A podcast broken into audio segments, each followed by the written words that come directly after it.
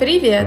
Это «Не могу не делать» — подкаст про современное искусство и людей, которые не могут его не делать. А это я, голос подкаста, кураторка и художница Тихомирова Даша. И я тут, как вы понимаете, потому что не могу не делать этот подкаст. Женщины все в отделе рыдали, все бухгалтеры рыдали, геофизики рыдали. Я пыталась сделать какие-то какие музыкальные зарисовки, отрывки, а потом такая: "А, просто напишу песню". Когда я вижу художника, который мне нравится, я хочу с ним немедленно поработать. А сегодня у нас особенный гость. Мы вместе с Levi's Music Project, благодаря которым состоится серия про звук и шум, решили сделать слушателям подкаста «Не могу не делать» подарок. Поэтому первой гостьей 22 года стала давняя подруга и преподавательница проекта Levi's Music Project, певица Надя Грицкевич. Надя, спасибо большое, что приехала. Я хочу, наверное, сразу начать с вопроса, как ты вообще пришла к музыке? На самом деле я не то чтобы к ней прям как-то шла, она с самого начала довольно органично была в мою жизнь встроена, то есть э, ну, у нас достаточно музыкальная семья, я в детстве ходила там в школу искусств, э, училась играть на скрипке, на фортепиано, все забыла, если что, на всякий случай, не умею уже играть ни на чем. Папа у меня играет на гитаре, мы пели песни, там есть какая-то запись э, на кассете старинной, где она называется «Надя пять лет», где я очень тоненьким голосочком пою что-то такое взрослое и грустное и странное. Папа водил э, на День нефтяника, на вечеринке их. Э, мы с ним там пели песни эти, и женщины все в отделе рыдали, все бухгалтеры рыдали, геофизики рыдали. Так что, в общем-то, музыка в моей жизни практически с самого начала, то есть с того момента, как я более-менее себя помню каким-то человеком. Единственное, что я, конечно, никогда не думала, что я буду ей заниматься профессионально, потому что в то время, когда я росла, еще не было такого, ну, то есть, конечно, была профессия музыканта, имелась в виду там академическая музыка. И, конечно, чтобы такую карьеру музыкальную иметь, нужно просто очень много играть на инструменте. В какой-то момент я поняла, что это, ну, не совсем э, для меня. А такого, чтобы писать песни свои, петь их и при этом воспринимать это как свою профессию, конечно, ну, опять же, вот в городе Кагалым, где я выросла, где вот такая погода, как сейчас за окном, там она практически круглый год, просто не было таких примеров. То есть у меня вот среди моих там знакомых, друзей не было ни одного человека, который бы писал свои песни и, и этим зарабатывал. Вот. Поэтому, конечно, мне такое не могло прийти в голову. Но в целом получилось довольно органично, вот опять же. Да, абсолютно. Ну, слушай, это прекрасная новая реальность, мне кажется, когда можно выбрать профессию, потом поменять профессию, если вдруг ты выбрал не ту, или вообще заниматься тем, что ты даже не мог представить, что оно существует во взрослой жизни. Мне даже сейчас кажется, что это даже не то, что там от желания от какого-то зависит. Такая скорость сейчас у всего, что люди, ну, вынуждены некоторые менять профессию, потому что какие-то профессии выходят из, из необходимости, то есть какие-то больше не нужны профессионалы. Скоро, может быть, и мы будем не нужны. Нейросеть написала песню в стиле Нирвана, там Эми Уайнхаус, что-то еще. Я, правда, так и не послушала. Вот, но если вдруг это продолжится, то скоро, может быть, и музыканты будут не нужны. Слушай, а еще у меня такой вопрос про других профессионалов, с которыми ты работаешь. А, вот твои клипы, они часто выглядят как такой арт-арт. Мне интересно, как вообще ты для себя связываешь вот эту систему музыкальную, да, с каким-то визуалом, с видеоартом, потому что это таковым и является. Я, честно говоря, не очень э, визуальный человек. Ну, то есть, когда я пишу песню, мне не, не свойственно ее как-то визуализировать. Вот, поэтому я всегда нахожусь в каком-то поиске людей как раз вот с таким восприятием мира, с более, которые более тонко чувствуют какие-то визуальные моменты. Не знаю, как это сформулировать-то даже толком. То есть я все время ищу каких-то клевых иллюстраторов, фотографов. Э, вот сейчас мы довольно тесно сотрудничаем с Галей Казими, которая делала клип на пыльцу. Несколько фотосессий мы с ней сделали. Сейчас вот для нового альбома тоже она мне сделала такую большую фотосессию. И сделала еще клип э, на песню Липы, который мы еще не выпустили, но вот э, как раз ближе к альбому собираемся выложить. Вот это такой как раз тип сотрудничества, который мне понятен и близок, когда человек берет мои образы какие-то, ну или там настроение, ощущения от этой музыки и пересказывает по-своему, как бы переводит на свой визуальный язык потому что мне этот язык недоступен. И когда я вижу э, людей, у которых это получается, меня это восхищает, и я, конечно, стараюсь с ними поскорее поработать. Да, тебе кажется, что переводит на какой-то еще язык как будто? Да, мне кажется, что в этом вообще есть смысл визуализации я слушала недавно подкаст, э, к слову, о подкастах Льва Ганкина про «От хора до хардкора». И вот у него был выпуск прикольный про группу Битлз, и там они рассказывают, что поскольку группа Битлз э, чисто физически не могла гастролировать и не могла попасть во все страны, где их хотели увидеть, они снимали клипы для того, чтобы люди в тех странах, куда они не могли доехать, могли увидеть группу Битлз. И, собственно говоря, мне кажется, в этом изначальная какая-то задача клипа показать тебе, как выглядит артист, как он вообще существует в пространстве, вот сейчас, конечно, уже прошло много времени с тех пор, и мне уже кажется даже более важной, важным момент не того, чтобы там зритель увидел там меня, мое лицо, там как я пою, хотя такие там такие клипы у меня тоже есть. Мне кажется гораздо интереснее перепридумать эту песню с помощью каких-то новых визуальных образов. У меня такой вопрос. Как тебе кажется, есть ли разница между музыкантом и художником, саунд-артистом, и вообще между саунд-артом и музыкой?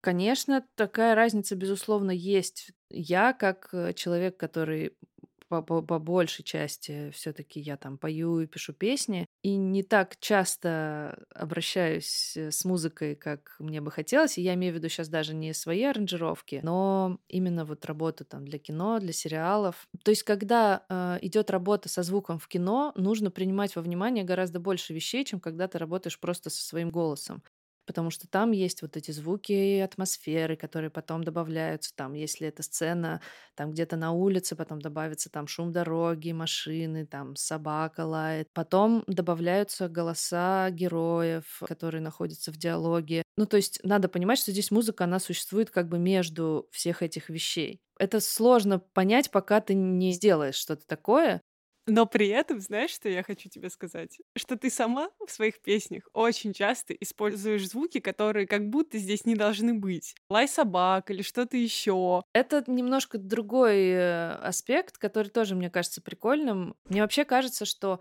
аранжировка, она должна отталкиваться от содержания песни. Поэтому я большой сторонник вокализации каких-то моментов, которые звучат в песне. Ну, там вот в песне Липа у меня там есть строчка про, про муху, и я взяла и поставила звук мухи, например, туда. То есть почему бы нет? Ну, мне кажется, это прикольно и забавно. И еще мне, знаешь, что хочется узнать? Ты говорил, что ты думаешь через буквы, да? Но при этом, может быть, у тебя были какие-то попытки экспериментов именно таких звуковых, которые вообще не связаны с лингвистикой. Наверное, что-то подобное я пыталась сделать. Я закончила пару лет назад про курс Антона Маскелиада, и он устраивал э, концерт с выпускниками и позвал меня сыграть сольно. И это такой был для меня немножко необычный момент, потому что я до этого вообще никогда не выступала сольно. И я, в принципе, не, не понимала, что мне делать, как, какую музыку мне делать. Потому что действительно я до этого никогда не писала просто музыку в отрыве от чего-то. Музыку, которая там ни на что не опирается и ни, ни от чего не отталкивается. Месяца два я провела на репетиционной базе. Ну, не каждый день, конечно, но, но много времени я там провела. И в итоге написала несколько песен, что тоже было, кстати, прикольно. Три или четыре песни я написала. Я пыталась сделать какие-то какие музыкальные зарисовки, отрывки, а потом такая, а, просто напишу песню. Не каждый человек может э, вот так вот взять и резко в, в другую область э, перескочить. Но зато в чем был вообще кайф того, чем я занималась, что эти песни, которые я написала, они супер легко написались. То есть я настолько была сфокусирована на том, чтобы заниматься чем-то другим, типа на раскрытии какого-то одного канала, что из другого меня просто прорвало. Вот и это может быть такой забавный совет для кого-то. Если у вас не очень получается писать песни, попробуйте пописать музыку, попробуйте сделать что-то еще сложнее, и тогда писать песни вам покажется уже не такой сложной задачей. Знаешь, еще Мне кажется, для людей, которые часто слушают твои песни, они находят в них э, какой-то сверхсмысл периодически. Ну, то есть э, что-то, что, может быть, ты не закладывал, но оно там получилось. Вот, и э, мне хочется узнать, может быть, историю какую-то про песню, где смысла очень много для тебя, но не каждый может его считать. То есть что-то такое супер уникальное и супер для тебя. Наверное, можно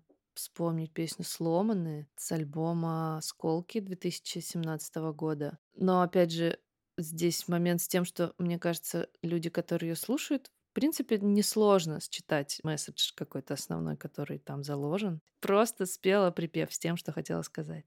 Для меня это очень э, такая болезненная песня была про дружбу, которая, как мне казалось, в тот момент э, трещит по швам и разваливается. И как будто о какой-то неспособности об этом поговорить и это спасти. Там все довольно-таки понятно. То есть здесь может быть разница в том, что кто-то думал, что это про там какие-то романтические отношения, потому что большинство песен, мне кажется, про какие-то романтические отношения, и люди уже автоматически, когда слышат что-то такое, они такие, ну, он меня бросил, э, я его любила. Но, но есть и другие темы. Вот как раз понимая, что тебя иногда вдохновляют грустные события из твоей жизни, расскажи, что тебя вдохновляет еще вообще вдохновляет и, и может вдохновлять абсолютно все. Меня вдохновляет какая-то классная музыка, которую я слушаю. Меня вдохновляет классное кино, которое я смотрю. Меня вдохновляет, когда мой муж идет гулять с ребенком, у меня есть свободный час, и я просто могу что-то сделать. Это сразу вдохновение, оно сразу такое,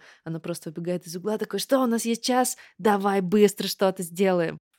Я работаю куратором в Московской школе музыки и курирую курс сонграйтеров. И на первом же занятии я им говорю о том, что ограничения — это хорошо. Ну, то есть я считаю, что ограничения для э, креативно мыслящего человека это всегда что-то хорошее, потому что твой мозг, он вынужден искать какие-то обходные пути, какие-то непротоптанные дорожки, и, скорее всего, в каких-то рамках больше вероятности, что получится что-то интересное, чем если ты будешь использовать какие-то уже знакомые тебе методы, способы. Да, но при этом ты в этих рамках, особенно если ты в них условный такой профессионал, ты можешь сделать гораздо больше, чем если ты не умеешь вообще ничего, мне кажется. Ну, то есть ты даже не знаешь, как вот играть на пианино и вообще ни на чем, и ты не понимаешь, что есть там гармония какая-нибудь. Но если есть э, какая-то внутренняя потребность записать вот именно песню, вот именно музыку, мне кажется, что она всегда найдет какой-то выход. Вот опять же, мы с тобой э, говорили, как я начала заниматься музыкой уже находясь в Москве, у меня был э, компьютер и у меня был микрофон за 70 рублей. И я не особенно умела там играть на каких-то инструментах и даже не особенно умела пользоваться программами, но вот ВКонтакте есть группа Грицкевич Пой, она называется, и там э, выложено несколько песен, которые даже вот иногда я переслушиваю сейчас, и я думаю, как это вообще, ну, как это сделано? А сделано это так, просто очень хотелось это сделать. Вот и все. Конечно, сейчас есть вот это уже мышление при наличии там огромного количества курсов, что так, я хочу вот это делать, надо пойти и поучиться. Я все-таки придерживаюсь позиции, что надо сначала попробовать. Ну, то есть не умея ничего попробовать. Потому что, опять же, человек, который будет тебя учить, он тебя научит своим способом, своим каким-то, своему видению того, как это должно быть сделано. И есть какое-то, какая-то чистота и святость в том, чтобы сделать это вот просто не зная, не понимая. Я сейчас не про хирургов, если что, а исключительно про музыку. И получались какие-то удивительные, странные вещи и там и в плане текста, и в плане каких-то звуковых решений, которые я даже сейчас до конца не, не могу объяснить тоже, почему они там. А не просто потому, что я не знала, что здесь можно что здесь должно быть как-то по-другому. Поэтому сначала попробовать, а потом пойти поучиться.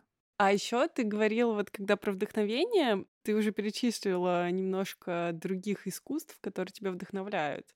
Можешь рассказать про вот Либо фильмы, либо, возможно, произведения современного искусства? Я вот в прошлом году слушала много аудиокниг, когда я гуляла в любую погоду. Я слушала много Алексея Иванова. Мне кажется, я послушала всего Алексея Иванова. Правда, не знаю, вдохновило ли это меня на что-нибудь, кроме пирога. Но Алексей Иванов очень крутой. Я, кстати, рекомендую все его книги, потому что, ну, они, правда, все классные. Если вы хотите вдруг прочитать какую-то книгу, размер которой вас пугает, просто послушайте ее. Это совершенно другой, совершенно другой опыт. И, кстати, вообще прослушивание аудиокниг мне очень много дало именно в плане восприятия чужого голоса. Это много мне дало в плане того, что даже вот сейчас, э, когда я записываю подкаст с тобой, я немножко не так интонирую, как я интонировала раньше. В каждом виде искусства можно найти для своей, для своей основной деятельности какие-то новые моменты, назовем это моменты. В аудиокнигах я вот, э, вот такую для себя обнаружила штуку, что я теперь как-то более внимательно, что ли, отношусь к, к,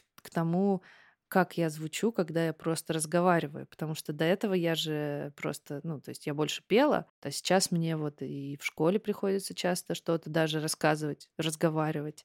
А есть разница между тем, когда ты, ну, на сцене поешь, и тем, когда ты там говоришь перед аудиторией? Да, это огромная разница.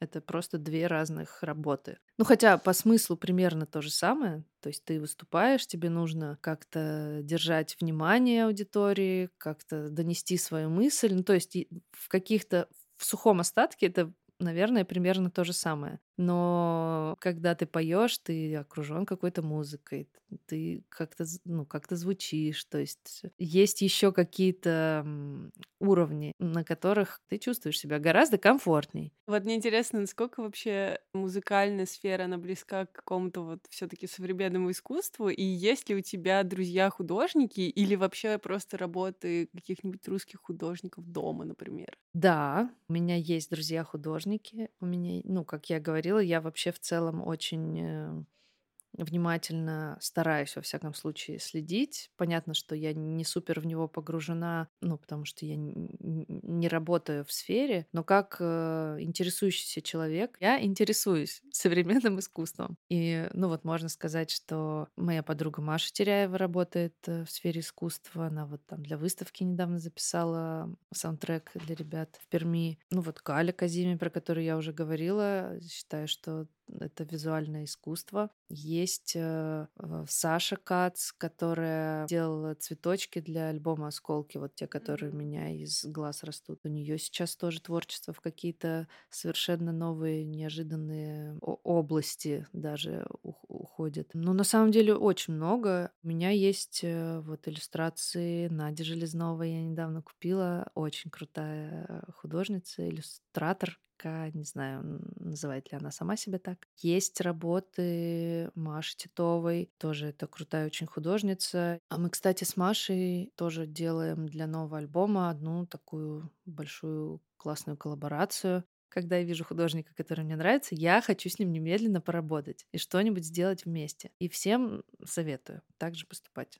Ну и, наверное, последний вопрос. Я обычно спрашиваю про то, как тебе кажется изменится сфера современного искусства через 20 лет. Но мне кажется, что актуальнее задать тебе вопрос, как изменится музыкальная индустрия. Через 20 лет все будет еще более оцифрованное. Жена нашего барабанщика Сережи Говорна, Настя Гладкова, она дизайнер одежды, и сейчас она занимается дизайном цифровых платьев. Мне кажется, это будущее. То есть в чем смысл?